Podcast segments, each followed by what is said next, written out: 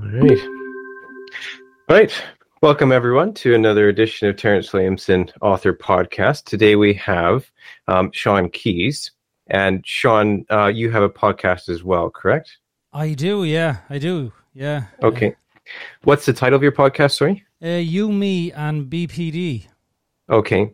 Uh, what's BPD stand for, if you don't mind? Uh, borderline personality disorder. Oh, Yeah, good. yeah. Um, so um, I don't know anything about you at all. So this is quite interesting. Isn't it? Yeah, I think this, yeah.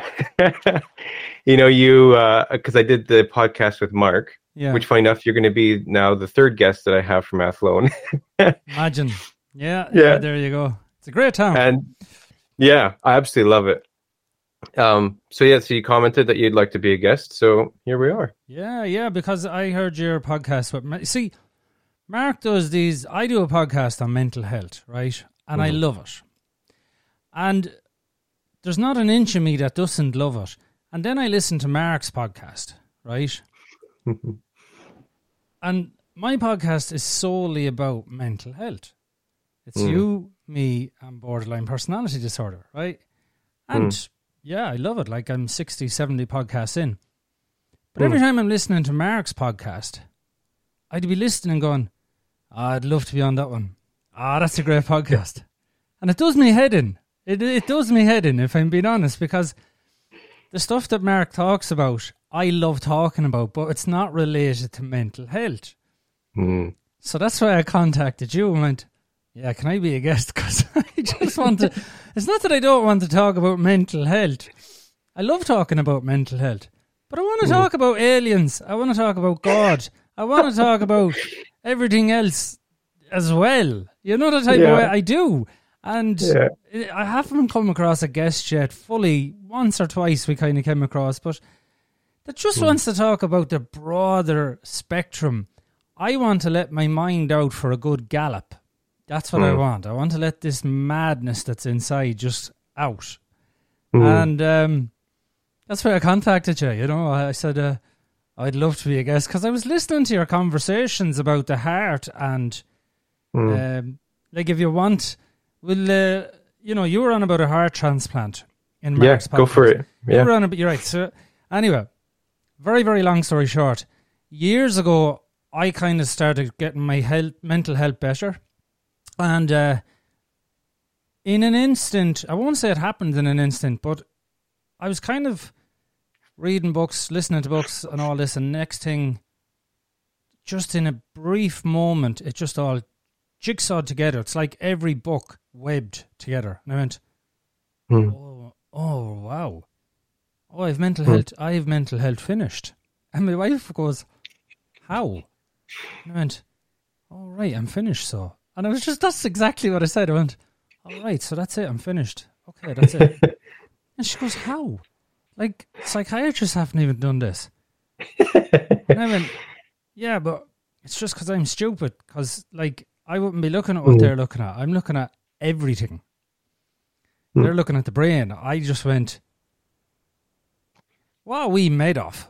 Like, I'm atheist and I know you believe in God, but let's mm. just, I was going, if we were created or if we were evolved, we still mm-hmm. are made from something. And I was there going, what are we made of? And next thing I just started getting into it and looking us up as a species and really getting into the human being as a species rather than as a person.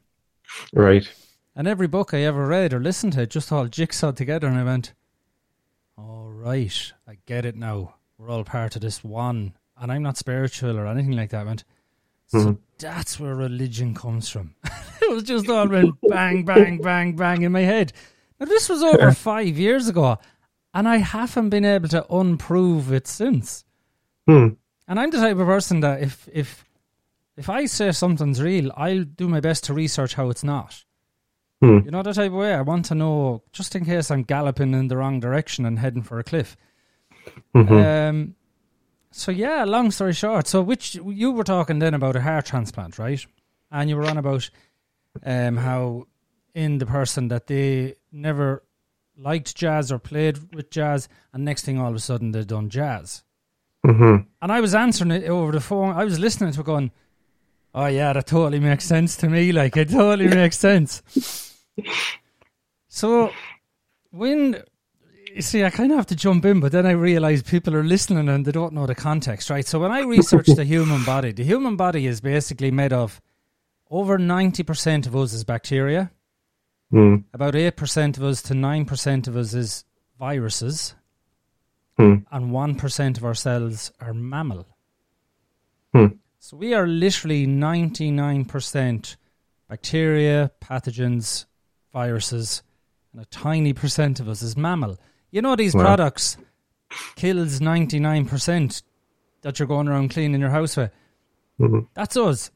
Um, we're ninety nine percent of everything them products kill, right? Mhm. According to science.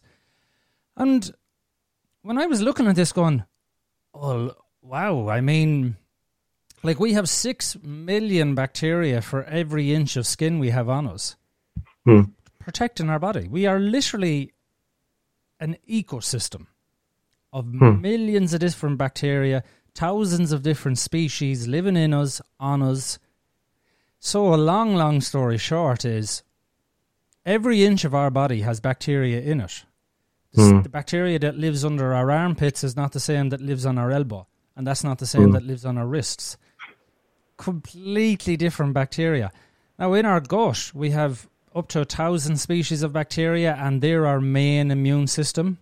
Like if a human being ate a carrot and had no bacteria, we'd die. We're not actually designed to eat vegetables. Hmm. But they love vegetables because they eat the fiber of the vegetables, but they kind of need a host to chew on it Interesting. because they don't have teeth. So uh, if if any if any human being had no bacteria in their gut and they ate a vegetable, they'd literally die. There was a boy years ago born in America. He literally was born with no bacteria. He was called the boy in the bubble. Hmm. Um, and he died because he literally had no bacteria. Because our bacteria is us. Now, Hmm. to go further into that, there's a bacteria called the archaea. And the archaea has been proven to live 3.2 billion years ago. Wow. And the archaea is in fish, mountains, the water, birds, plants, lizards, everything.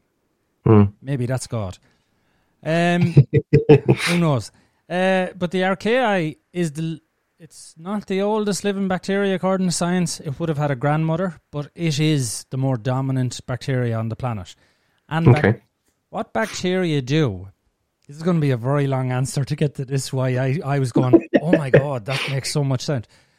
So what bacteria do is they vibrate because they don't have um, vocal cords. They can only vibrate. So what they do is they literally vibrate themselves, Hmm. which is why you get anxious in your stomach and not in your head Interesting. because they're vibrating, going. I'm not so sure about this. Mm. I'm not so sure. I've been here before. Not you. I've been here before. Uh, my great, great, great, great, great, great, great grandparents had a feeling about this before, and it it, it didn't Mhm. turn out well. You see, because bacteria breed every twenty minutes, which which makes them the dominant species on the planet. But what happens is this archaea is everywhere. So when you're vibrating, do you know this oneness that the spiritual people get?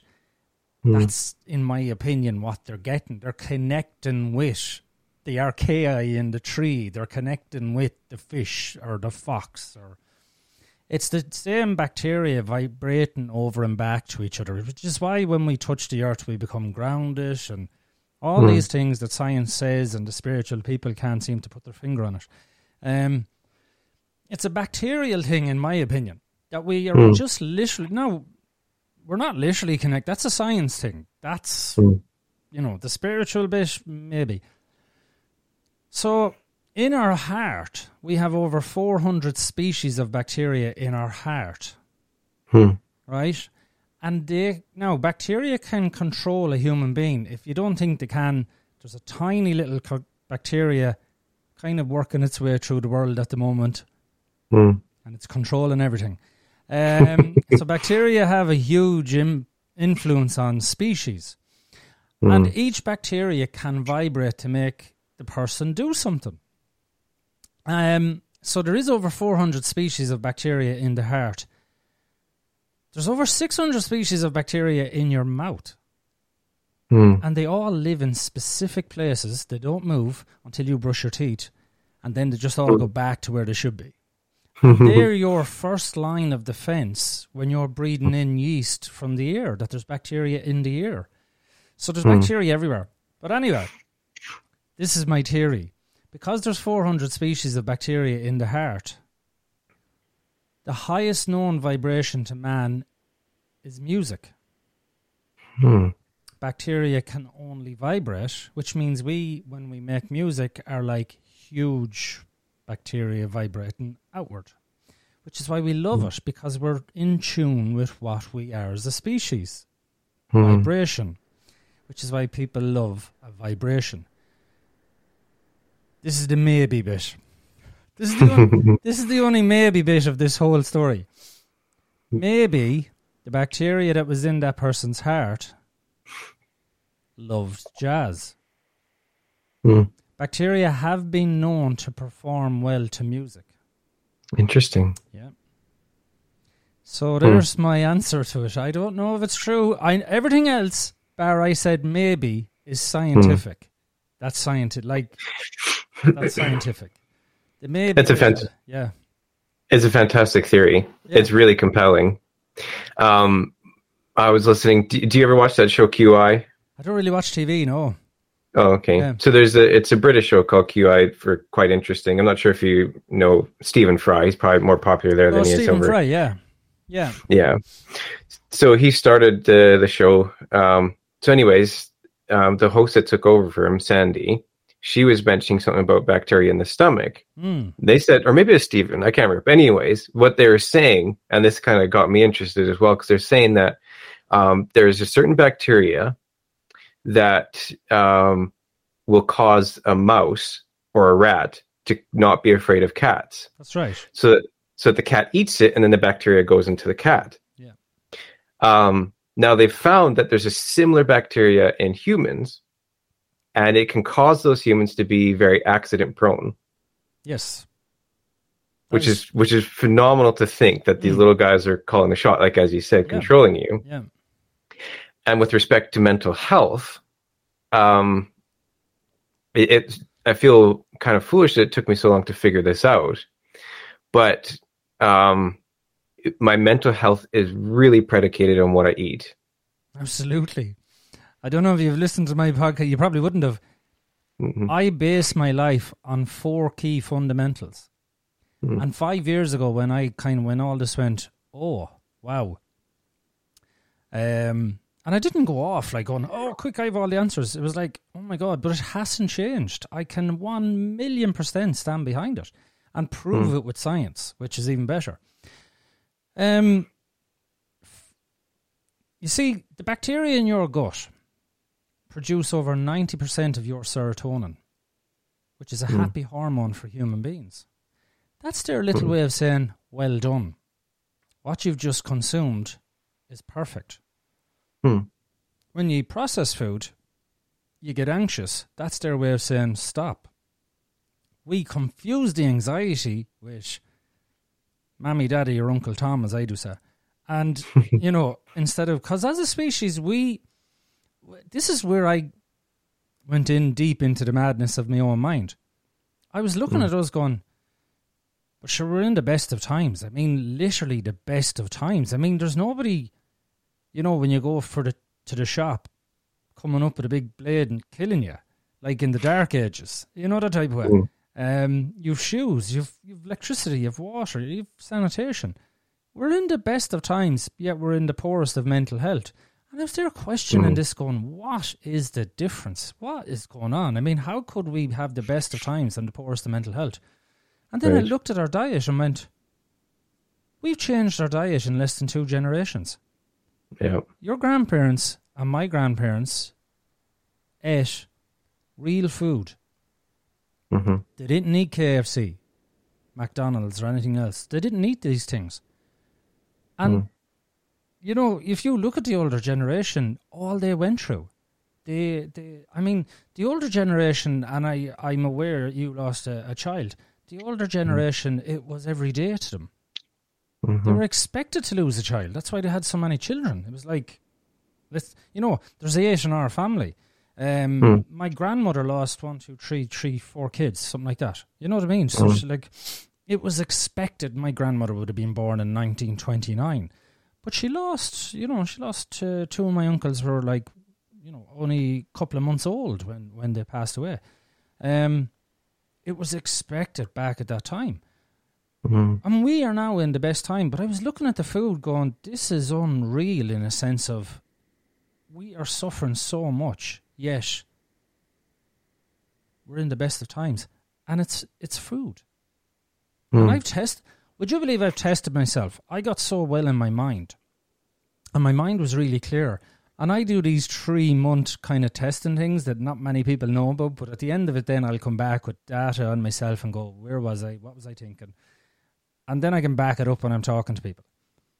Hmm. But I was looking at my children and they were doing everyday everyday children thing. Three children and I was just looking at them and I was going, Yeah, yeah, they're okay. They're arguing. No, I'm okay. And then I literally went, Right, go on a processed food diet. Hmm. Have your burgers, your chips, your fries, your crisps, your ice cream, your chocolate. Have all that. Hmm. And I went on it. And I had to come off it because I was going to kill them. so and I and I was and I was looking at it going, they're doing the same thing. Yeah, yeah, I don't care. I don't care. I don't care. They're doing the same thing, and I was getting really stressed. And I was looking, and I was going, you know, this didn't. And I was pulling up, you know, this didn't annoy you a month ago. It didn't annoy Hmm. you a month ago. Yeah, yeah, and I literally had to pull the plug. About a month and a half into it, I had to pull the plug. Going, no, Hmm. that's it. I had to because that's how much processed food has an impact on me. Now Wow. I can't be unique. Hmm. You know that type of way. I'm a hypersensitive person, but Mhm. maybe I'm just feeling what other people on a slightly lower level feel, but it still has the same impact. You know. Hmm. So yeah, food is huge. Yeah, I found that um, for me, and, and yesterday I, I did it too. Like we have a, I don't know if you guys have this burger joint there, but it's called Five Guys. No, no. Um, so basically, the the it's called Five Guys because they found out that you only need five guys to work in the store, like one on the till, one on the fries, one on the burgers, right, all that kind of Ah, stuff. Right, okay. Um, so, anyways, it's my favorite place. I know it kills me, Right, okay, yeah. but yesterday ordered it, and sure enough, yesterday, like um, you know, a couple hours later, I was pretty agitated. I was pretty grumpy. um, but I found that I can't have uh, I can't have booze in the house Yeah. Because booze will make me not not when I have it. It's the next day or like 24 hours later. That's when it really affects my mental health. Mm. I, if we go out and I have uh, if I have a drink or whatever like with friends or something like that, that's fine. But when I have it in the house, I tend to drink it a bit more. So I'll have like half a glass or half a bottle of wine, right? Um, which isn't too much, but for me, that's just you know it's it's too much Mm. for my mental health. I don't get drunk or anything like that, but then the next day, I will really feel the effects of it. Mm. Like if I uh, if I look up the reviews for my books and I see a negative one, it will really get me if Yeah, if yeah, the with yeah, the effects of booze, right? Um, otherwise, it's you know if I get a negative review, it kind of sucks, but I can just brush it off. Mm. Um, but but yeah, so I had to cut out having booze at the home because it will just it will affect my mental health. It took me too long to realize because it was the next day that it would bug me, yeah. right? So you just so I didn't make the connection. Mm. But it like you said, you're doing the like kind of like a journal entry of your food, right? Yeah. So that you know, I, I think if I would have been doing that, maybe I would have spotted it a bit sooner. yeah, and and do you know why? Do you know Hmm. why it has a negative effect? no, go for it. I don't. So again, everything with me is bacteria. Like until I can until I can prove myself wrong, that's the road I'm on. Mhm. So if you want to kill bacteria, you add alcohol. Cuz Oh, yeah, there you go. mm, If you want to kill them, well known fact, in order to kill bacteria, just pour alcohol on top of them. And it burns them alive. Right? Hmm. Now, whether God or the universe or evolution put the bacteria into our stomach, they're in there, right? So Mhm. my theory is this: if I'm going to go with God, I always go with the person. If God, if God made us, and he and he designed us in a way that the bacteria are in there to help our immune system, how much of a kick in the teeth is it when you're pouring in something that burns them alive? Now, they don't realize that you, the person, is is doing this willingly, right? All they know is there's a liquid coming in, it's burning them alive, and it's a toxin. So what they'll do then is they will they will activate your whole body to start flushing out that liquid, Right. and you will use up all your water in your cells and everything else to try and flush that liquid out of your body because it's a toxin. Hmm. Every B vitamin you have in your body will be used to remove the toxin, and your B vitamins is what makes you happy. Interesting. So the next day, when your bacteria are dead, the few of them that are trying to recover from being burnt alive, all your B vitamin has been used. All your water has been used, which is why you have a, a headache, because all the water has to be used. You're literally taking the water from the cells and just flushing out this toxin. They don't realize you put it in there. And you Mm. then have a hangover because you've very little water in you and you feel depressed because you've literally removed every B vitamin from your body to remove a toxin, Hmm. and that's called a hangover, right? the depression then is basically why we get depressed is to make sure the species, the body, the animal doesn't move. Hmm. It has to stay there until it recovers. So it doesn't waste any more of the resourceful energy it has. So it depresses you down, making sure that the, you don't move outside of your confinements. Now, because that basically species has now become toxic, every animal in the wild, when it becomes sick, will naturally retreat away from the herd and be eaten to make sure that the species continues. Because one particular person or animal is not important as the main tribe. So Hmm. every animal on the planet, and like I do laugh, humans, we think we're so intelligent, but we act exactly like every other animal. When we become depressed, we retreat back into ourselves. We lock ourselves Hmm. away. We separate from the tribe. And that way, then we're prepared to die, Hmm. which is basically what every other animal do, but we call it depression. Hmm. That is very profound. I, I think, like you know, when you when you use the scientific explanation there, I find it so enlightening. You know, there, there's something about it. Um, even when it comes to uh, to grief and stuff like that, when I know what's going on Mm. inside me, um, because there's there's multi levels to it, right? It's not just one thing. Yeah. Like you, you know, it's it's bacteria, but bacteria also plays off some other things as well. Mm. Um, but there's also like you know, well, you know, with my son and stuff like that, when you have PTSD, like the the hippocampus shrinks and the amygdala enlarges. Mm. So um, the amygdala is responsible for all the incoming emotion, right? So it's very alert to everything that's coming in because everything is a threat, and the hippocampus shuts down because it can't output the emotion. So you end up becoming what I call a depressed stoic. Would you? Yeah. Would you believe I have an enlarged amygdala? Oh, you do? Yeah. Uh, MRI, three MRIs. My amygdala is extremely large compared to an average human being. Wow. Yeah. Is there something that happened, or were you born with a large amygdala? What they reckon was I came from so much trauma, being a hypersensitive child. My brain had to grow to deal with the level of trauma I experienced. Wow. Um, it's a bit like the London taxi drivers when they're learning how to do a taxiing in London. Because Hmm. there's so many streets in London and it's a four year course, their brain actually grows larger to deal with it. Wow. Yeah, so the brain will adapt. It will adapt. There was a girl in America who got uh, half of her brain literally cut off because she was having seizures at four years of age. Literally half. I don't know if it was the left or right hemisphere. And she's going to college. She works full time now. She's lived her life. The brain adapted. Um, Interesting. so my brain, I have a huge amygdala.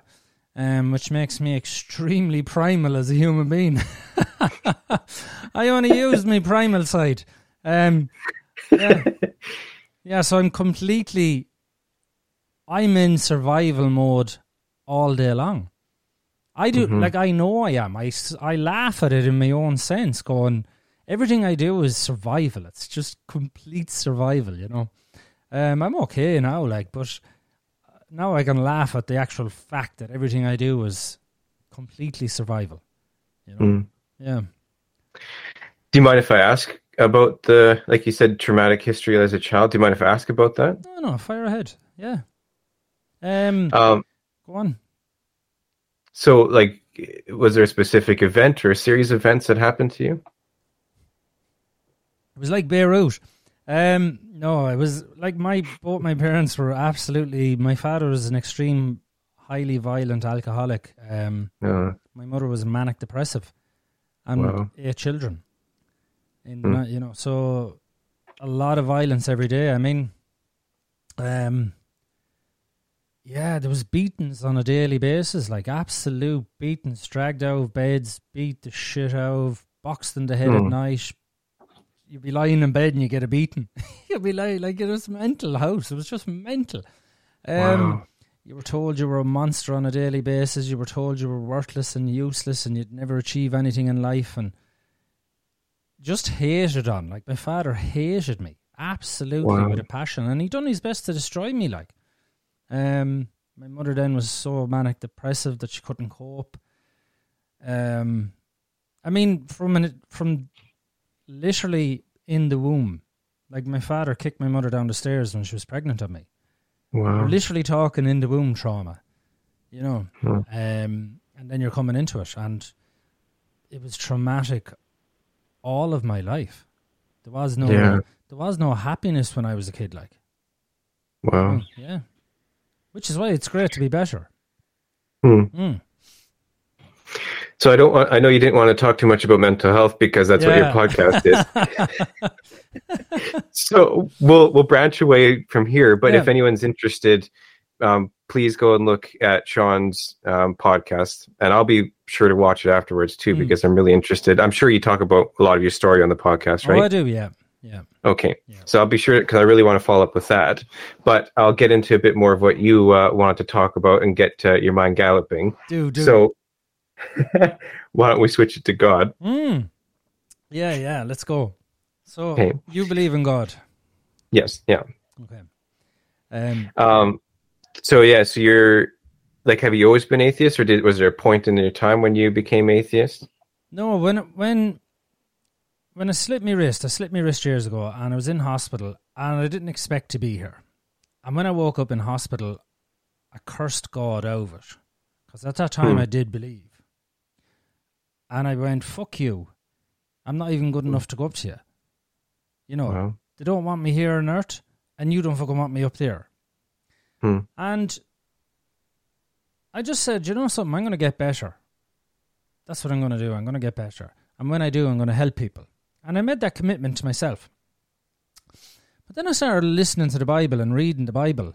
And the more I started listening to the Bible, the more I didn't believe in God. I was like, Hmm. what is wrong with you? You're like a fucking juvenile. You're going around killing people. Like, he was killing babies. It's the babies. It was the babies that got me. It was like Moses was there and he was like, you know, free my people. And the Pharaoh was like, I'm not having it. And he goes, I'm telling you, you better do it because, like, I'm chatting to the other fella and he's he's going to do some serious shit here. So God killed all his babies. And I was like, why didn't you just kill the Pharaoh? Like, what's this for killing, you know, the firstborn in Egypt? Hmm. And you know the book of Job, where where uh, you know the devil and God are having a chat, and the devil goes, "Job only likes you because he's rich," and the God must have got offended and went, "No, he doesn't." I don't know why they even talk to each other. They don't even like each other, but they talk in the Bible. And and you know, and, and God goes, "I can tell you, He loves me. You can do what you want, but don't hit Job." So God, for the first time in the history of mankind, allowed the devil to kill 10 people. I mean, that's the devil's kill Mhm. scores 10. Yeah. And I was there going, how are we even having this conversation? Like, how the fuck can you create a universe and yet you're arguing with somebody you don't like? I mean, it's like arguing with a monkey. Do you know what type of way? It's like, and I was looking at this going, hold on there a second. If I created something and then a monkey comes up to me, but I can understand the monkey, but it's still going to be primitive. Who's the bigger fool to be arguing? Am I going to argue with somebody of that level of intelligence? Right? And I'm there going in my own head going, I'm finding this hard to believe now that he'd even he'd even contemplate talking to the devil. I mean, the level of mm-hmm. intelligence between God and the devil would be astronomical. One is able to create a universe, the other was created by God, which means he's nowhere near the level of intelligence. And I'm there going, how is he even having the conversation? And this, as I was listening to the Bible, I was going, sure, that's fucking ridiculous. Sure, that's like me having a fucking argument with a fucking monkey. Mm. Like people that look at me going, what are you doing arguing with a monkey? what are you doing? And I was just looking at this going, I'm, I'm finding this hard to believe. So the more I listen to the Bible, like, you know, the book of, you know, the, the, the book of Lot, you know, where, where he's fucking losing his head and get in there and get them people out and tell them I'm going to burn this place down and, you know, tells the wife not to turn around and she turns into a pillar of salt and then the two daughters go and have sex with the father Mm. because there's nobody else on the planet and you know like where did they get the wine was my question. You know the wine was in the cave. Like how the fuck was the wine in the cave you know they were looking to have sex with the father because Sodom burnt down and they were like oh god oh there's no more people. Let's have sex with the father. Oh look there's some wine. How did the wine get into the cave? There was another thing that blew my head and there was a Jehovah's Witness in the house once, and I was telling him the story, and he was freaking at the fact that I knew this part of the story because everybody knows about the wife turning to a pillar of salt. Mm. And I was like, I've only one question, and he had this big fearful face on him. I says, Where did they get the wine? And he just goes, What?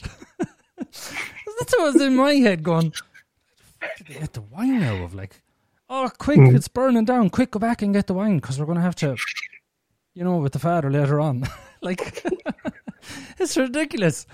And then, like, you know, David, he sends his best friend off because he wants to fucking have sex with his missus into the front line of, of war. And they're really, hmm. this is the this is the leader of all your people. This is what hmm. morals do. This is as good as it gets, like, you know. And hmm. then, you know, when Jesus, when Moses is down with them on the beach and they're giving out, like, this just, right, fair enough. Moses, you know, is chatting away to God, and God goes, Listen, tell them to burn a bit of incense. Why, I don't know, but he wanted incense burnt. So, of course, back then we'd no phones. You know what I mean? So, you better, God wants incense burnt. So, they have to tell, you know, along the line of thousands, hundreds of thousands of people. Mm. Halfway down the line, God goes, Yeah, okay, fair enough, I have enough now. What? Yeah, yeah, tell them not to. But at that stage, the line was still going, right? Mm. So the end of the line, the boys all they heard was, well, no, he, you know, burn incense. It was only the Hmm. beginning of the line that we're going, he wants you to stop now, right?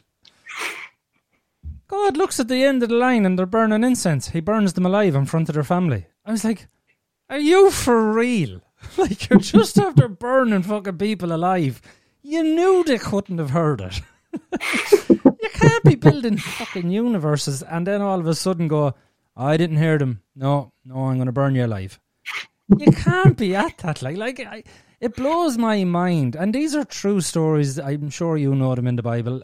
You know, Mhm. can you confirm for the listeners that they're true? Yeah. Yeah, they are true. Yeah. Good. Um, because some people might be going, "Ah, sure, that fella's mad in the head."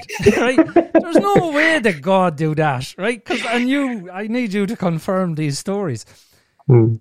And I'm again looking at these stories, going, at what stage did he not just fucking tell the end line go, fella, going, listen, I know this is only for a select few, but I don't want you burning any more incense. Stop now. And beyond that, why did he even get annoyed? like, what's he getting annoyed about a bit of incense? to me, God seemed to have an awful lot of anger issues in the Bible. It was like he couldn't hold it together. He was like juvenile. Um, and I was just listening to all these stories going, you know, like when, when the Jewish people were on the beach and, uh, you know, we've no food. And he just drops a rake of quail from the sky. Here, eat this. it's like, he's so juvenile in his responses to things. It's like, here, saw. You know, I'm sick of you doing this. I'm going to flood the place. Um, like even that with the with the, even that with Noah's Ark, you know, I said Mhm. I said to a Jehovah's Witness once, "Do you honestly believe in Noah's Ark?" And he says, "I do." Why? How did every marsupial just end up in Australia? Like, what's that about? Like, why didn't some of them stay in eastern, you know, in Middle East where it's? And I know there's a few in South America, very few, but the majority of them just went. That was a rough boat ride. Do you want to head to Australia? like, how did that just happen? It's just so random. And again, I know Mark said it. Like, how were they fed and all this sort of stuff? And so much for me in a sense of why do you need to kill children? If you're an all loving God, why do you need to just kill them? Why do you have to kill them and go, no, leave the Pharaoh alive? I, right, I'll give you an example. I'm atheist. I'm not political. I don't watch the news. I'm not into sports, which means I'm not into competition. So I've no interest in people winning or losing. Right? He's after killing my first kid. I'm like, what? Why did you do that? Like, what? What? What was I doing? What was fucking? What's a child doing? Like, nobody can grasp the fact that God drowned children when He flooded the earth. Nobody thinks about this. I do. Going, why would you drown a child? What would you drown a child for? I mean, and that's where I. Thankfully, I don't believe in God because if I did, you'd have to. If I was going like, if I was like, I do have this picture of my head right when I'm dying. And this is the mental picture I have in my head. I have a picture in my head when I'm dying, and next thing I open my eyes, and all I can hear is, "I'm not taking him. I'm, I'm not taking him." And I and there's two people there, and and it's God and the devil, and they're like, "I'm not taking him either. She doesn't believe in me." I'm not taking him. He'll fucking annoy me forever down there. I am not taking him. He'll wreck me. Uh, he, no, wait, you have to take him. You made him. I'm not taking him. She doesn't believe me. He's to go with you. And anyway, here's another thing about the devil, right? Which I can't understand. The devil is supposed to be the most, you know, he's not the most evil on the planet or whatever, whatever. But either way, this is what I find comical. If you're bold, you're going to go to hell. If I was the devil, I'd be like, no, I'm not taking them. I don't like you. Take them back. I'm not taking them just to annoy you. like how everybody assumes that the devil is going to take them if he exists. Going, ah, he didn't send you to me. Uh, I'd be like, no, turn around, go up and wreck his head. Should like, I don't like him. Send you back up to him. It's ridiculous in its own weird way, in a sense of if the if the devil has this power or whatever that he's going to accept people. I wouldn't accept anybody. I'd be like, no, you take them. Just to wreck his head. I'd have to do nothing. Just go, no, I'm not taking you. You're grand. I'd turn the fire down. I'd be like, yeah, okay, I'll burn you. Oh, they're burning alive. There's nothing. On, we'll have a party. You know, what do you think I'm going to do? Kill you with him? Like, like, when you look into the deeper thing of it. And what I love about, uh, well, not love, but the Bible is like, this is another thing I can't grasp. At no stage does anyone think the devil's going to win.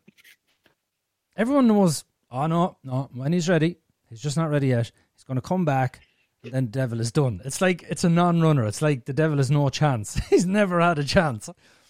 That's the most ridiculous story I've ever heard in my, in my life. In a sense of, what's the purpose of it if he never had a chance? Why can't he win? Did you ever hear of the Zoroastrianism faith? Mhm. Yeah. At least in their faith, you know, depending on mankind, the good or the bad won. I like that. Did you know that when Cyrus the Great freed the Jews, that the Jewish people at the time had no word for the devil?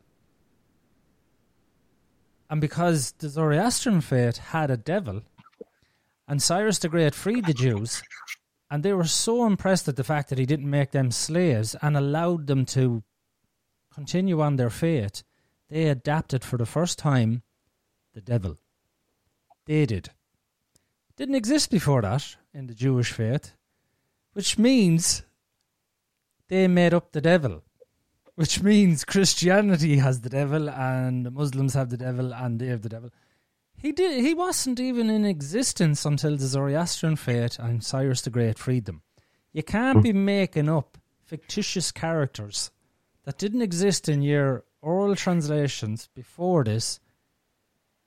And I've asked a couple of people that were scholarly, and they were like, "Yeah, because I know I've researched it."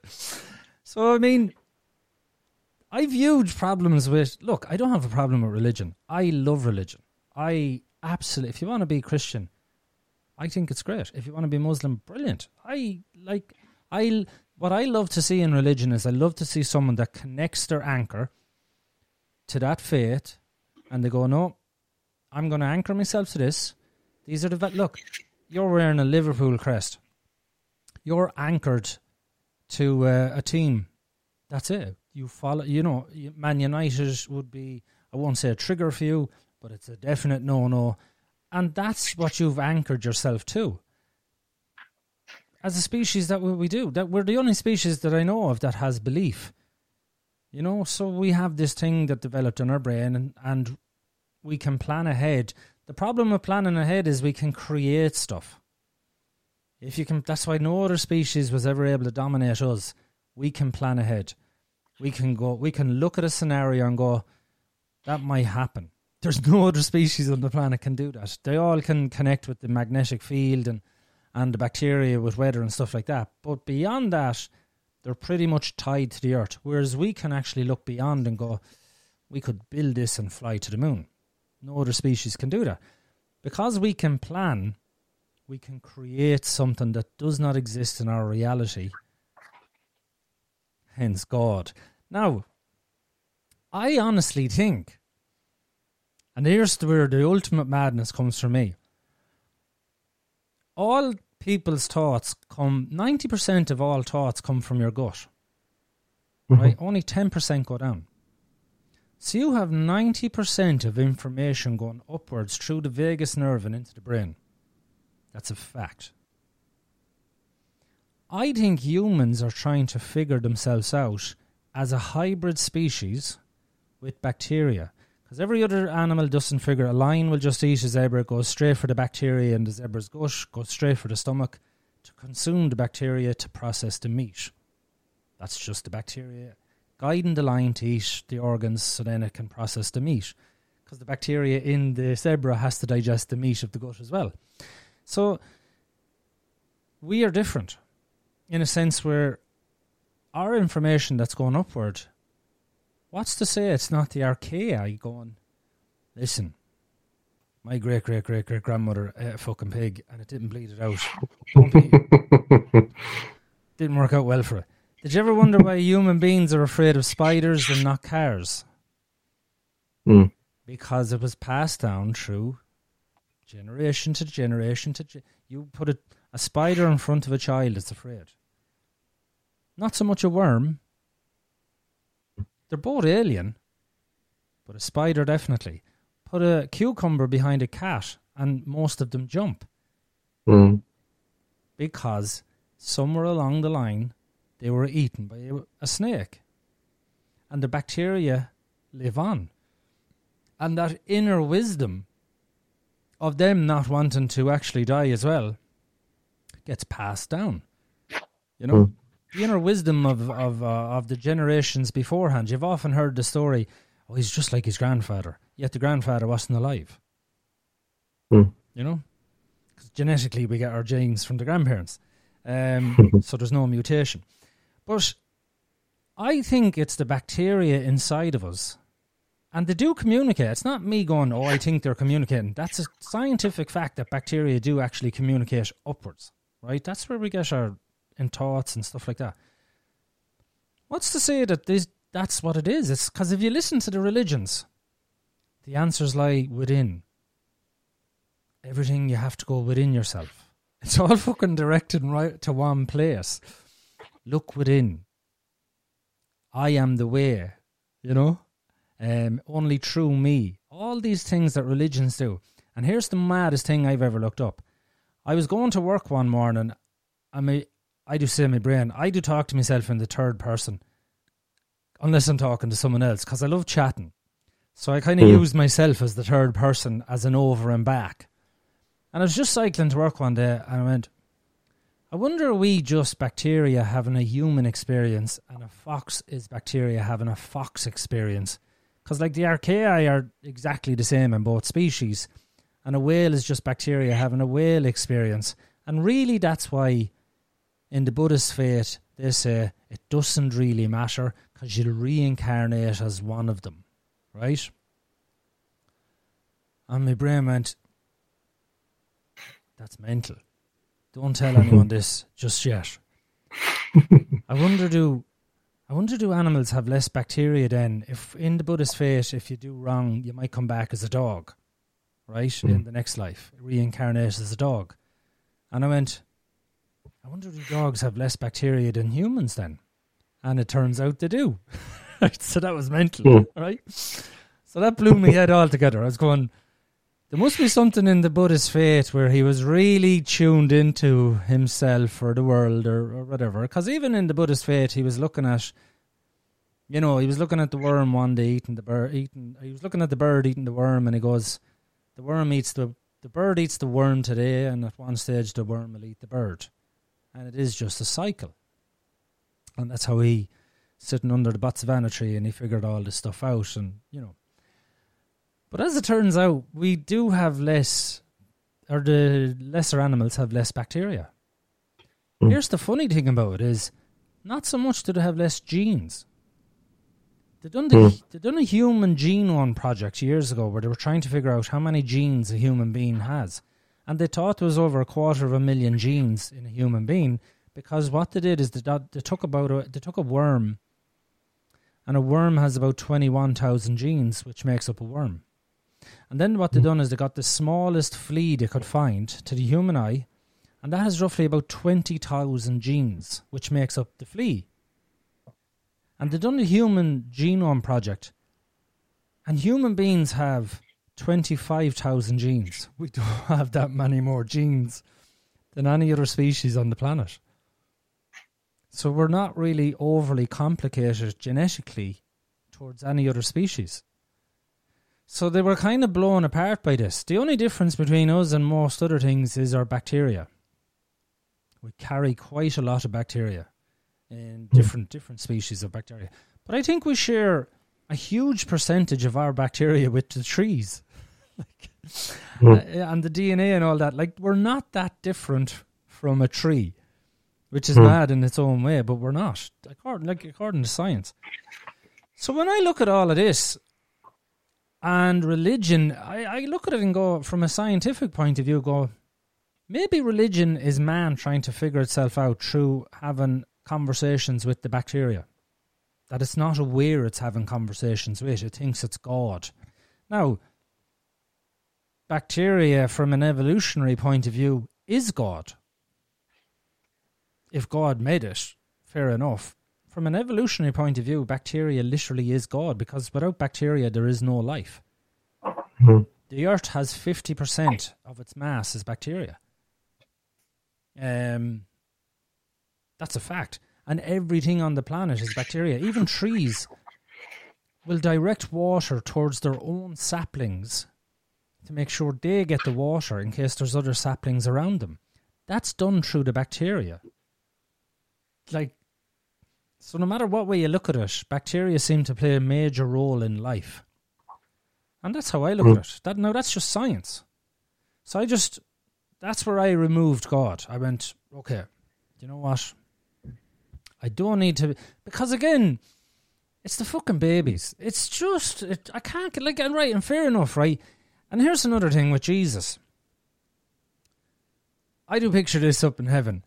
You know, God is up there and he's like, ah, they're at it again.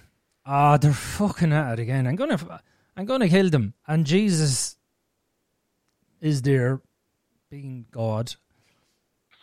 Ah, don't.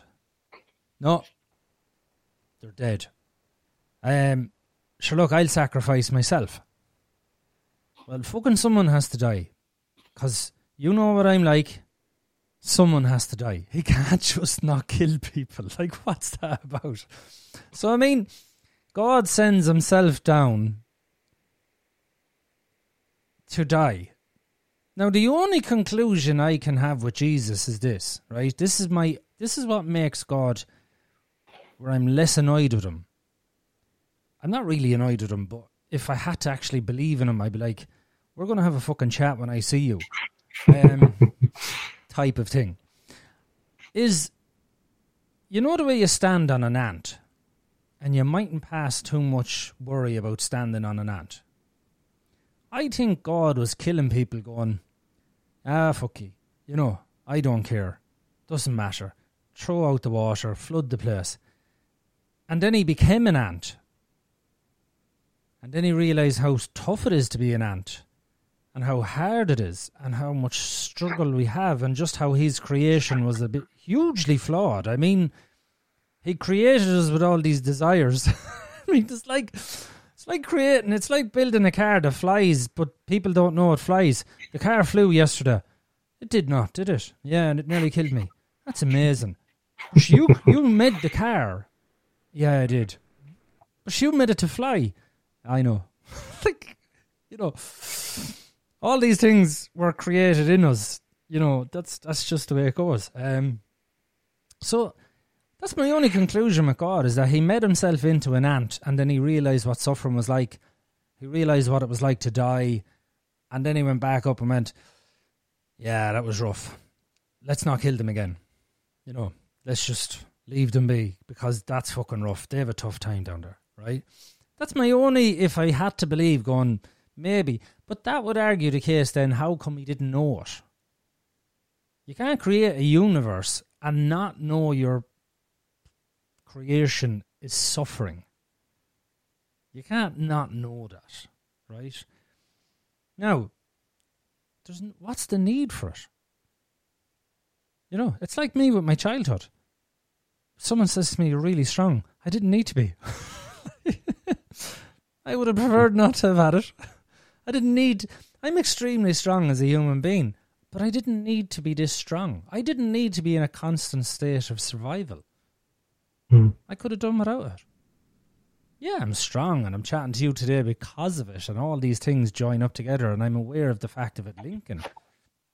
Hmm. I could have been happy out fucking watching maybe Man United so much or Liverpool, you know, you know, um, yeah, uh, you know, maybe Liverpool, not Liverpool. You'd only get f- maybe two trophies and you'd be sixty. Like, that's not a dig. That's just a mathematical equation. Um, you don't really care for football, but Mhm. yeah. So that's that's my theory on religion. You know, Hmm. what, do you That's think? interesting. Yeah. Um, yeah, it's pretty interesting. Uh, There's a lot I agree with, and there's a lot I disagree with. Mm, Um, it's kind of interesting doing that. I really love this format of podcasting, right? Because I get people's opinions on, I soak it in, I experience it, and then I kind of mull it over, mm, and then I think about it as the week goes on, right? yeah. Um, so this is a question that I have uh, for atheists. And funny enough, I was thinking about this the other day because um, there's not a lot of people have, I meet who are who say they're atheists that are actually atheists, or and there's a lot of people I meet who say that they're Christian who are Hmm. actually Christian. A lot of us, including myself, I include myself, are a big mix, Yeah. right? So I'm I'm in this weird mix where I believe that there's two truths scientific truth and moral truth and I, I think you know i believe in the big bang i believe in evolution all that i believe in the moral truth of jesus and all that as well Mm. but there is a question i have um, for atheists and i'm just getting your opinion not trying to Yeah, argue yeah, anything yeah. like that um, so how in atheism do you deal with nihilism Well, you'd have to explain nihilism to me. so uh, nihilism is basically this. So eighth, um, let's say we are just material. That's all we are. We're just material. We're just bacteria. Yeah, yeah. So in that sense, morality then is just subjective. There's no actual thing as actual right and wrong. It's it's just subjective to whatever our species is. So it's social is what morality is. So in that sense, we would be nihilistic. So which means that there is no such thing as actually right, and there's no such thing as actually wrong. Mm. Like in atheism, how do you deal with uh, morality? I guess is the is the question. Yeah, that, that's pretty easy in my head. I mean, it, you know, your children, right? Mm-hmm. All you have to do is watch them when when when you, you watch a child when it's about to do something wrong, and it turns the head. like, how does it know to turn the head? It has never done it before. It mm. turns the head to see you looking. Where did that come from? I mean, I've I've watched this with amusement at my kids that they would literally turn the head to see they know what they're about to do is wrong, and they turn the head. This was before any morals. This is just when they're learning. They're only little babies, and they turn the head to see are you looking. They should not know to do that. There's no reason for them. Look at a dog, right? Look at a dog. You walk in. There's three dogs. We've all seen the YouTube video, right? Mm-hmm. The one that done the wrong put the head down. There's no reason for that. There is, we as a species would have this innate thing in us. I mean, did you ever see the elephant where it's picking the cub up and, and bringing the, the lioness's cub across a dirt road in Africa because the road is too hot? It has no reason to do it, mm. no morals, but it did it. When when animals rescue other animals, Absolutely no reason to do it. The bear, the bear rescuing the crow from the water, picking it up and just putting it away. A cheetah rescuing a, a fawn and protecting it like it was its own. There's no reason for hmm. all these things. It's innate in us. It's people think, well, there must be something higher. We are all connected as a species. That's the whole gift of it all. Is that as a species we are all one. Like as I said, with the archaea. So there is a reason for us all to be one, to thrive as a unity. That's what I believe. Um, morals.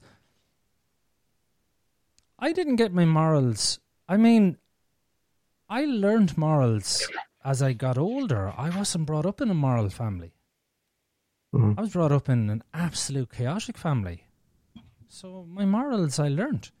But I can be honest, I didn't learn them from the Bible. Um, I think Jesus is absolutely fantastic as a human being. I just think he has schizophrenia. You know, it can't be denied. He, him and Moses would have been suffering with auditory hallucinations if you brought them today and they said what they were saying, auditory hallucinations. Every prophet on the planet would have suffered with schizophrenia. But going back to the morals, my children don't go to mass. They don't, um, all that sort of stuff. They don't do this, but you can see it in them. It's just innate in them. It's just already there. Who put it there? Well, who put it into the animals? Animals do some wonderful things that help other animals when there's absolutely no reason for it. There's no mm. benefit for it. There is no reason for them to gain anything. And I mean, the elephant helping that cub, that elephant helping that cub across the road, and it's a famous photograph, so it's easily brought up. That that line, he he knows probably that lion is probably going to try and eat him when it gets bigger, hmm. but he still did it. You know, so all the animals on the like, you don't need to look at humans for morals. Look at the morals that animals have when they're saving one another, helping each other out. You know, mm. nurturing each other. You know, a, a duck, a duck um, nurturing puppies. Why? It's innate in us. I don't think I don't I don't need to see a god for that. I need to see a species looking after itself. The archaea looking after itself because it doesn't matter. The duck, the dog, the lion, the elephant, it's all archaea. That's a fact.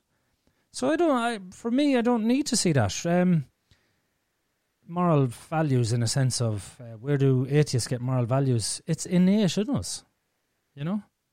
Where does the tree get its branches? It's just innate in the tree. It's just part of what the tree is. hmm How moral? How moral is it for the tree when it's directing the water towards its own saplings? it's not really moral now, is it?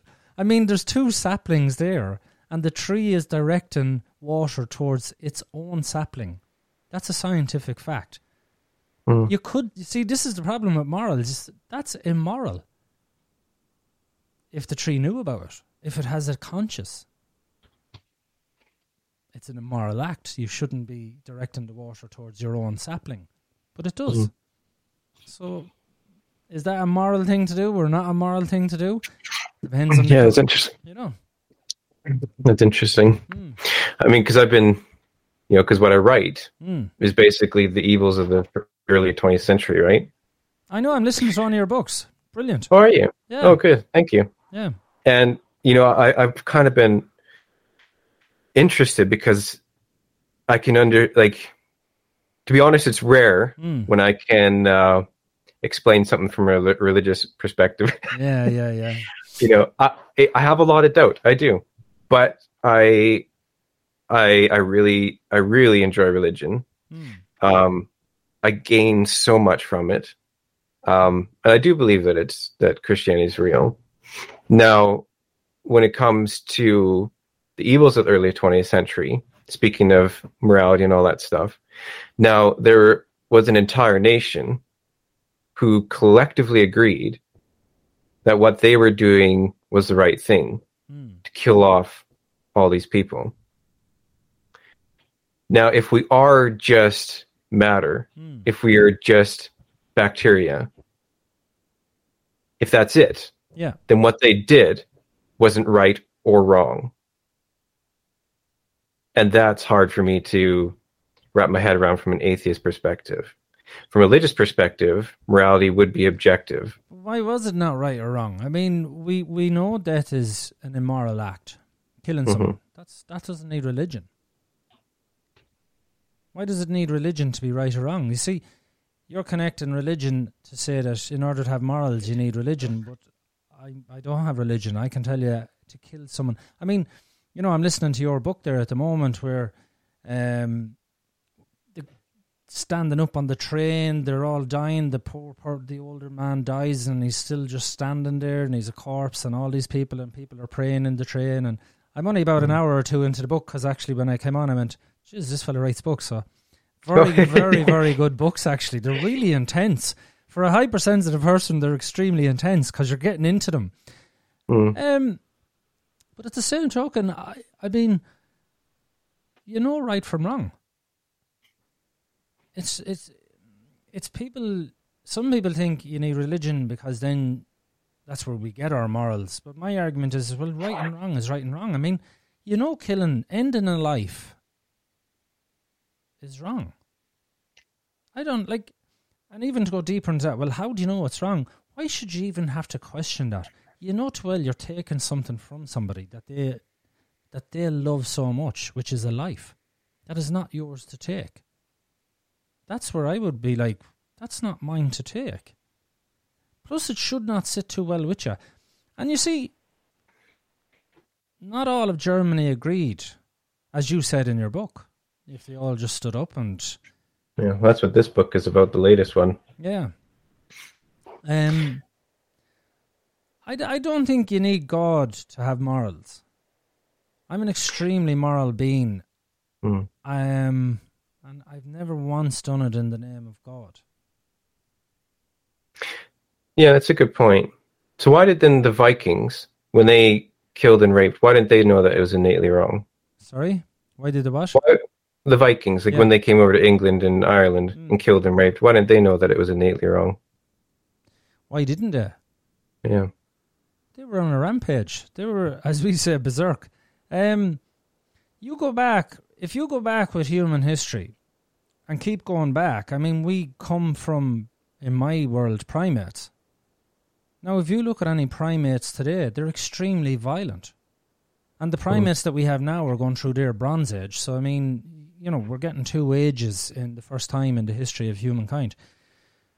But I mean, if you look at a primate, they're extremely violent. Extremely. They'll rip they'll rip um, monkeys apart if they believe they're not theirs. So you're dealing with a completely primal brain.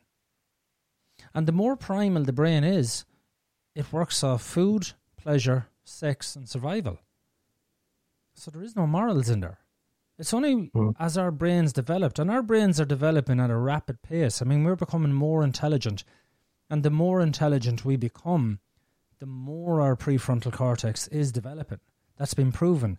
If you get someone to do an IQ test, if my daughter at seven years of age done an IQ test today, she would surpass any seven year old that done an IQ test in the 1900s. So the level of intelligence from human beings is, is actually increasing. So, you know, a person doing an IQ test in the 1900s, a seven year old maybe got 60. If my daughter done that test, or anyone's daughter, doesn't matter, or son, they'd probably get 80 to 90. Reason being is, again, going back to the primates, the monkeys, they have to survive. So they basically get up, food, pleasure, sex, survival. That's what the amygdala works off. I know this because I run it. so, um, it's only your prefrontal cortex which has morals, values, ethics, and beliefs. So that's the major thing, belief. Now, if you're if you take even people if you take me, who my prefrontal cortex is extremely inactive, hmm. right? my morals, values, ethics, and beliefs doesn't work too well. I have to work hmm. hard for them. So I know exactly what it's like to be a Viking. There is mm. no reason to have morals because you're surviving. There's no reason to have values or beliefs. You go in, you'll kill them, you'll conquer, you know, to gain a bigger tribe. As it turns out, they did. You know, 900 AD when they came to Ireland, we have um, they did. You know, if you look back over our DNA, there's Viking blood in it. Mm-hmm. So they did exactly they did exactly what all species try to do: procreate, spread the species. Mm-hmm. From a bacterial point of view, that's exactly what that's all bacteria want. Uh, look at the COVID, winner, winner, chicken dinner. It's doing exactly what bacteria want. It's spreading. Mm. Uh, the Vikings spread outwards. That's what all bacteria do is spread outward. Hmm. And humans are no different. So they'd have no reason to have morals. They were more primitive back in 900. So when did we develop the prefrontal cortex? We developed it from cooking meat. So we're the only species on the planet that cooks meat. And because we cooked the meat, the nutrients in the meat was actually really, really expanded and that mm. nutrients uh, grew our brains larger, which is why we don't have children uh, fully developed. Our children actually started to grow exponential inside of us that we um, we couldn't we could no longer hold them in us. That's why, like, if you look at humans as a species, we have a child that's nowhere near ready to defend itself until maybe yeah. four years of age or whatever. It's just not really there. And and again, that's why even if you look at the woman their um, cervix hasn't full. We're still should be having the children bent over and like like a monkey. Our cervix mm. hasn't evolved yet from when we did have them like monkeys. Um, but eating meat uh, developed our brain hugely, mm. in a sense of way more nutrients went up to the brain, and because of that, the brain grew larger in size. Mm. According to science. Yeah. Speaking of the Vikings, I've been kind of following. Um, this isn't God anymore. This is more history. Yeah, yeah, yeah, yeah. I'm loving this. Good. Well, yeah, it's very, very intriguing, very interesting.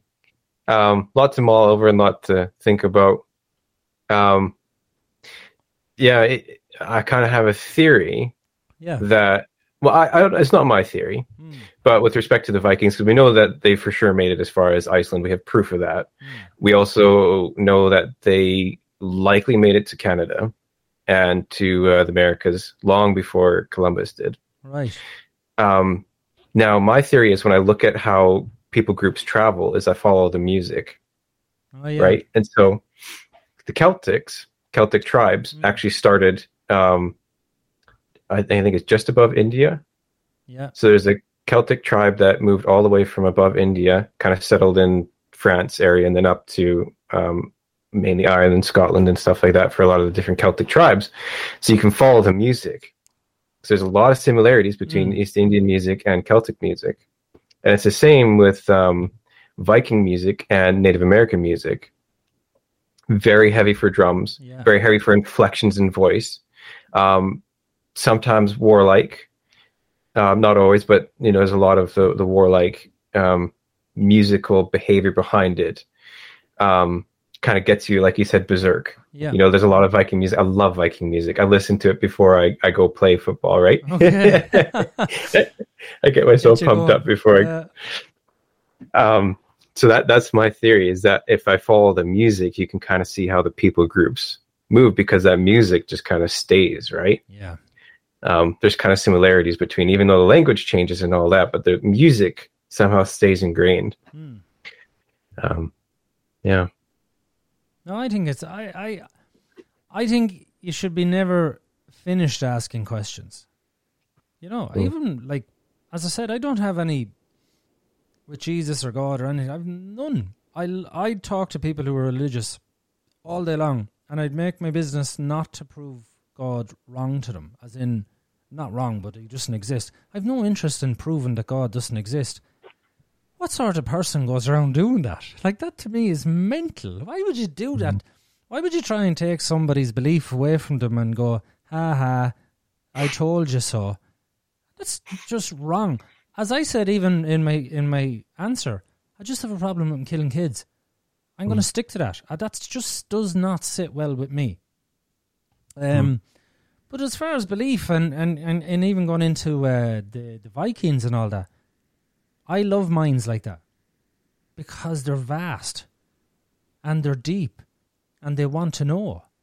And I think if there is a God, that's the beauty of him in a sense of that he made sure we'd never figure it out because it's game over if you do.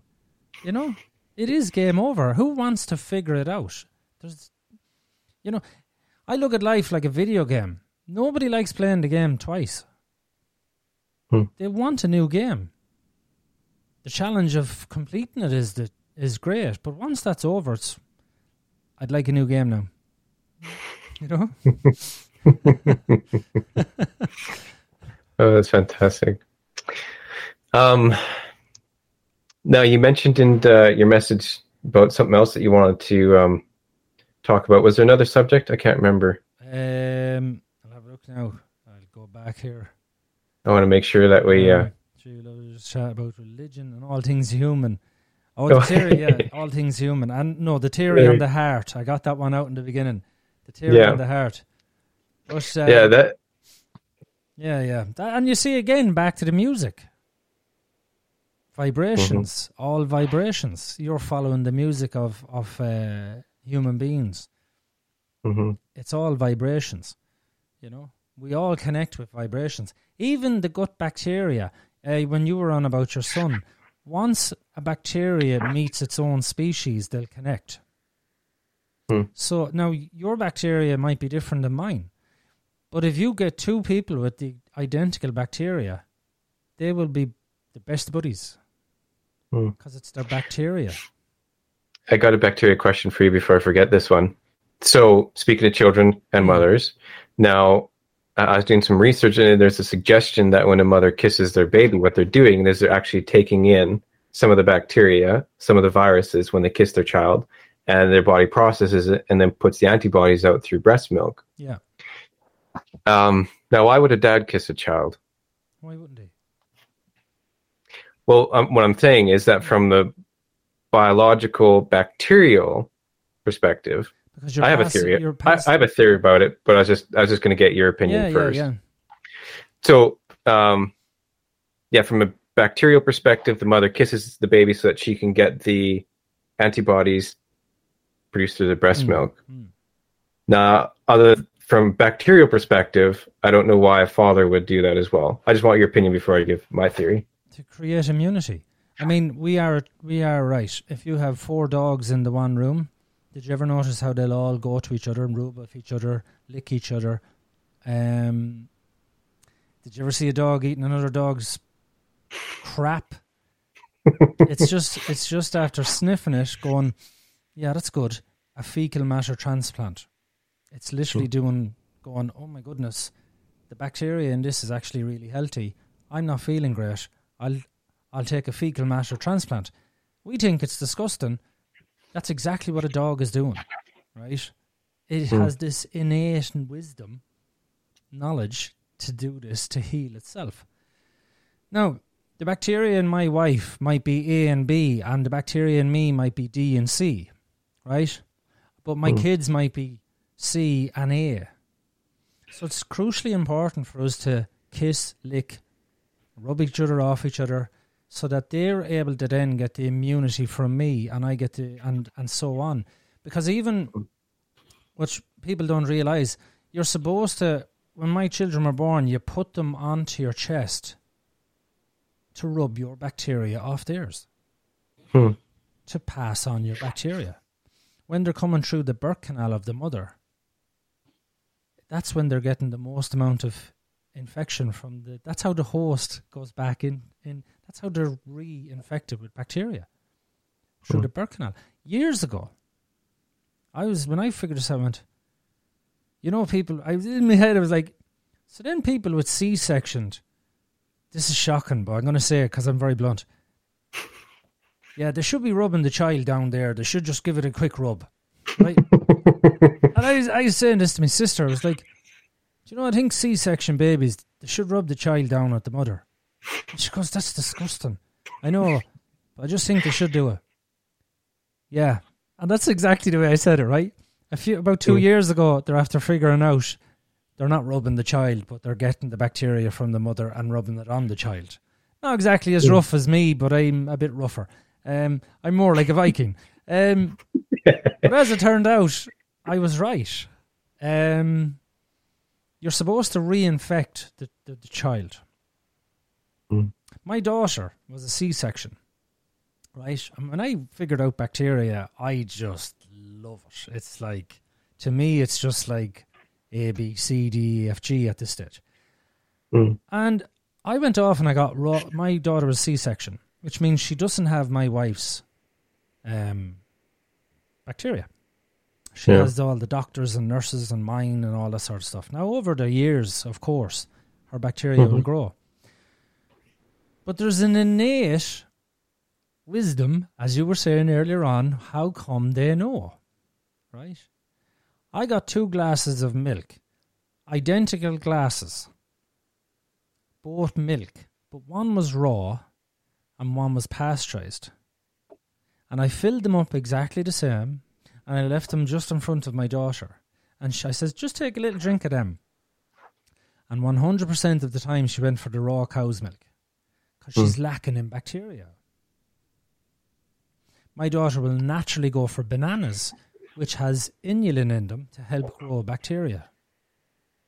Mm. Children, they done a test in America. I love this in America, and mm, not so much Nazi Germany, but they did learn a lot. Um, you can't deny they did. I'm not saying Yeah. it was right; they just did. But um, you'd know that they did. But they done tests in America years ago where they literally deprived the child of a nutrient, vitamin C, vitamin D, blah blah blah. Uh, not so much vitamin D, but you know what I mean. Vitamin B and all these things, calcium. And what they did is they put these four-year-olds into a room and they just left food on the table, and every child went for the food of the nutrient they were lacking. Hmm. Right? How did they know? Nobody could have. Nobody could have guided them towards that. It's innate. It's innate in us. Hmm. We have an innate wisdom. In my belief, it's the archaea who have been around for billions of years, and they just want us to survive as a species. They don't give a shit which one does it, but they just want every one of them to survive. So it doesn't matter if the lion is eating the zebra because it's basically the archaea eating the archaea. Hmm. It matters not, which is again goes back to the Buddhism. Um, but with that, that then is the innateness I find in human beings. They're in all species. Look at an ant. You kick, it, you kick its anthill down. Well, I, we don't. So I just imagine it'll rebuild it back. Again, look at the ants in, in or termites in America where they'll, they'll build their mound directly at a certain angle that's facing or not facing the sun. I mean, this is just mm-hmm. gene. We think we're geniuses. Again, this is all a bacterial thing that's guiding them. And if you mm. don't think it's bacterial, look at the bacteria that goes into the into the ant, and the ant goes up to the top of the branch, and it just is a zombie bacteria. And uh, you know, it's the exact same with that mouse. It it makes them do things. So bacteria really do run the show. Here's the funny thing about human beings. 300 milliseconds before every human being does something, they've already made the move. Mm. You notice, because I can mm-hmm. see it in your face. Right. They done a test on a human where they were probing his brain to move, and they were asking him, which one do you want to pick, left or right? They could see he was going to go for the left one. So they probed him, they probed him to go for the right one he picked up the right one. Afterwards, they said, It kind of looked like you were going for the left one. Why did you go for the right one? I just changed my mind. He was unaware. Hmm. Right, now if he was unaware that they had done it, and 300 milliseconds before we make any move, you know this is true. How come eh, that's not us doing it? That is not us. I think that's a terrifying thing to when you look into consciousness, how little we are conscious. Yeah. 98%. Hmm. They've got it figured. It might they you know might change in the future, but what they've got right now is 98% of what we do is unconscious. Yeah. And the unconscious everything that we hmm. Sorry, go ahead. And the unconscious part of our brain is connected to the vagus nerve. Hmm. And the vagus nerve is connected to all the bacteria. Hmm. That's science. Interesting. That's just yeah. science. And they're just doing their little thing. When I figured out bacteria, I went, this is exactly what I said. So if I feed you little fuckers, will you be happy and leave me alone? right? this is a fact. And ever since I started feeding my gut bacteria, like I would eat 21 different plants every day, 21 different fruits, nuts, seeds, and vegetables every day, and meat. But um, I feed them first, and then I feed me later, like mm. as in meat, because um, they don't really, they're not really big on the whole meat thing in the sense of they eat, they eat the fiber. Mm. Um, but I look after my like even the other day, because we're coming into flu season. The other day, I could feel something in the house, and I'm really hypersensitive. I'm extremely hypersensitive. Uh, some people think it's a gift. It's not. I can just feel other people's emotions. It's a fucking nightmare. It's not a gift, like. oh, I've, I've a gift. It's not a gift to feel someone's angry and you're happy and you're there going, oh, which one am I? which one am I? Um, yeah. So I could feel this in my body. I was like, oh, something's coming, right? And I says to Emma, I think there's a sickness in the house. Don't say that. I says, I, I, I think there is. I think there is. I can feel it. Anyway, I brought kimchi. Kimchi is a Korean dish, but it's full of probiotic. It's full of bacteria. Right. This is what humans were doing as a species before we got processed foods. We were eating live bacteria. The people in the northern here's another thing I love, right? People in the northern countries who drank milk, right? How did we know to drink milk that has vitamin D with the higher up we went because we weren't able to absorb it with the sunlight? Mm. Do you get me? You know what I mean? I do. How did two species coexist and go, listen, uh, you should start drinking my milk because the higher up we're gone from Africa, not really going to absorb much vitamin D. But don't worry, I'm getting a load of it in my milk. You bang on there, brother. Like, it's just to me, it's just all connected. You know, we mm-hmm. do we we drink milk because it has vitamin D in it. The Asians don't need to, so they're they're lactose intolerant. hmm You know, it just all connects. It's all true bacteria. Now I'm going to Hmm. say, maybe God made the bacteria. Maybe that's Him. Maybe I don't know. That bit I don't know. Maybe maybe that is the God or, the, or whatever. But I mean, all these things when you look at them, to me they just all connect in that sense. You know, they do all connect. Hmm. But bacteria, I can I can literally wrap most things back to bacteria at this stage. Whether whether I'm mad in the head, but thankfully I can connect it with science. so, so there is that little bit of scientific proof with it, you know. Now the other Mm. day when I was going to work, I just had my kimchi, I had my real food. I don't eat processed foods. I don't eat sweets. I don't eat junk food, which is really what it should be called. Um, Mm. And I could feel it in my stomach. I was like, look, make up your mind. If you're going to book a week in the Costa del Sean, I don't mind. Come on Mm. in. But don't be hanging around my gut. I don't like when my gut is upset. Either way, I killed it. I came home and my kids are sick.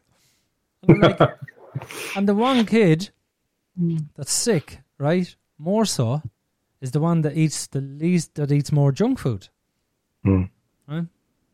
The other two, I kind of have a bigger hold on the food with them. They're younger. The older one, and she's sick. You know, so food again and bacteria. You know, Hmm. Interesting. yeah, Well, this was a fantastic chat. I really enjoyed it. yeah, I loved it. I got to go for a gallop. yeah. You know- yeah. Now let's put that horse back in the pasture. And Well, I do say, yeah, yeah. I do say people with BPD, we're just zebras in a field full of horses. We see the world in black and white. We can't be tamed. We're the only horse species that can't be tamed. People with Yeah. BPD can't be tamed. So Wow. uh, that was really. I loved it because I got to. Uh, I got to vent out all my uh, scientific madness. I loved it. It was very intriguing. Gave me a lot to think about, lot, lot to mull over. And yeah, I, I appreciate you coming on. So everyone, um, I'm going to be going back to listen to some of Sean's stuff uh, about his childhood as well as some of his um, uh, mental health podcasts um, for my own edification and I'm sure for yours. Uh, so again, it's you, me, and BPD, as you can see in the bottom of the screen. And I also post a link on the channel. Yeah, yeah. No, that was great. For Thanks sure. very much. And can I, when you're Mhm. finished with, can I use this as well as a podcast? Because I'd love for my Oh. listeners to to, uh, and I'll I will um, promote yours on on my podcast if that's okay. Absolutely. That'd be fantastic. Yeah, because uh, So, so you are, uh, I, th- I think you're going to be episode number six. okay, So I've got um, number three coming out Wednesday, and then let me let me check my calendar. yeah, yeah, fire ahead. Um, okay, so number three is the fifteenth, four is twenty second, five is 29th. So you will be October sixth. Yeah. So I'll fire it off to you then, and then you're more absolutely more than welcome to use it for your own Absolutely, yeah. podcast. I won't I won't um, do anything until uh, you do it. But before we go, Mhm. because I'm going to use this as my podcast, I love your book. oh, and thank I you. I swear to God, I like. I'll be honest with you, like it's so intriguing. Is it a true story? Yeah. Um, I I fell in love with Eleanor Hodys or Hodys, Mm. I think it's Mm. pronounced. Um, so as the the book that I was reading was called Hanns and Rudolf. Okay.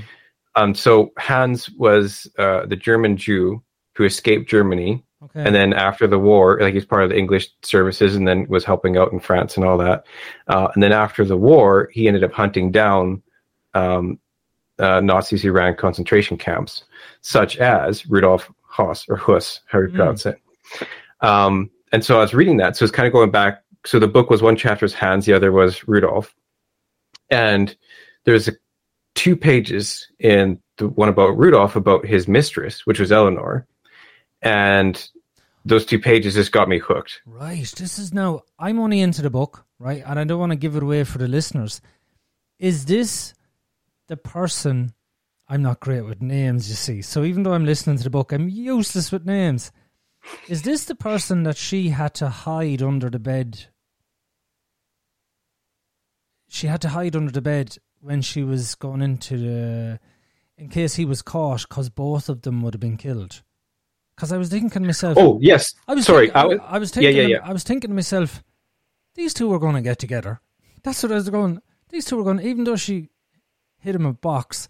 Um, so that's that's it. That's that's that's. Uh, now, don't give away the book, obviously, because obviously you want people to buy it. Yeah. Um, but it's a brilliant book. Like I, I'm listening to it, and it's so intriguing. And it, you know what I love about it is, there's two loves I have with the book. Actually, there is a book um, about a German who helped Americans Hmm. out of Germany, and they were blown to bits. Like they Oh. they, they crippled across Germany. Eh, Their bomber was blown up, and I have that picture because the book meant so much to me. Um, I love that stuff. Um, when people would say to me about mental health, they'd say, "Do you know?" And it, this is a fact. This is a fact. When I say this, this is why your book. I love it. Hmm. They say, "Do you know any good books?" Um, you know, for for mental health. And I always say this, yeah. Anything on the Holocaust. Hmm. What? Yeah, yeah. It humbles you. Yeah.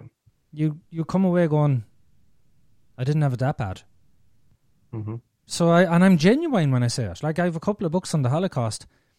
Even your book, you're listening to it, and I know I, I'm going to have to put it down, and then you have to Mhm. recover, and then you go back to it, and then you'll have to put it down again and recover. But to me, that's a brilliant book in a sense of it's tr- true with the horror of what Mhm. humans did that you couldn't listen to. I couldn't. I couldn't listen to a book like that all the way through, even though I'm finding your book extremely like you're you're there going, Jesus, what's going to happen next now? Ah, for fuck's sake, Jesus, what's going to happen next? And I'm going to me head, what?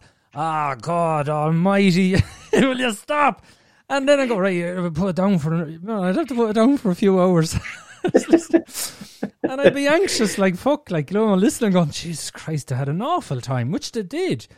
Mm. And that's why I'm really appreciating your book. And I'm looking forward to actually, I noticed you have two books on Audible. So when this one is finished, I'm going to go on to the next one. Oh, I appreciate that. That's very kind. no, they're like, I'll be honest, and I. I wouldn't say it because you would know you had no idea I was listening to your book, so I just literally wouldn't say anything and no harm done. You know? Mhm. But the fact is they're brilliant. They are brilliant. Mm. Um, because they are getting into the depths of history off the horror that we can from. Yeah. And, and you see, this is why I don't have much uh, blame for my parents, because my parents were born in 1941 and 1947. Look Yeah. at the world they were born into. How could they not be traumatic? Yeah. When you realize what human beings were born into at that time, Hmm. you can't go judging them. You know, because they just they didn't have what we have today. They were born into a complete time of war, my parents. And Yeah. they were raised in a state of anxiety. hmm You know, that's just a fact. So, yeah, I kind of wanted to put you in at the end of the podcast. That's very kind of you. yeah, yeah. Awesome. Well, I would love to have another chat with you sometime uh, in the future if Mm. you'd be interested. 100%. Yeah, definitely. Perfect. All right. Well, uh, thanks again for coming on. Yeah, no, thanks for having me. Perfect. All right. I'll stop the recording here. Yeah. Stop recording. Perfect. And yeah, I'll uh, I'll fire that off to you when um, when it goes live, and uh, you're welcome to throw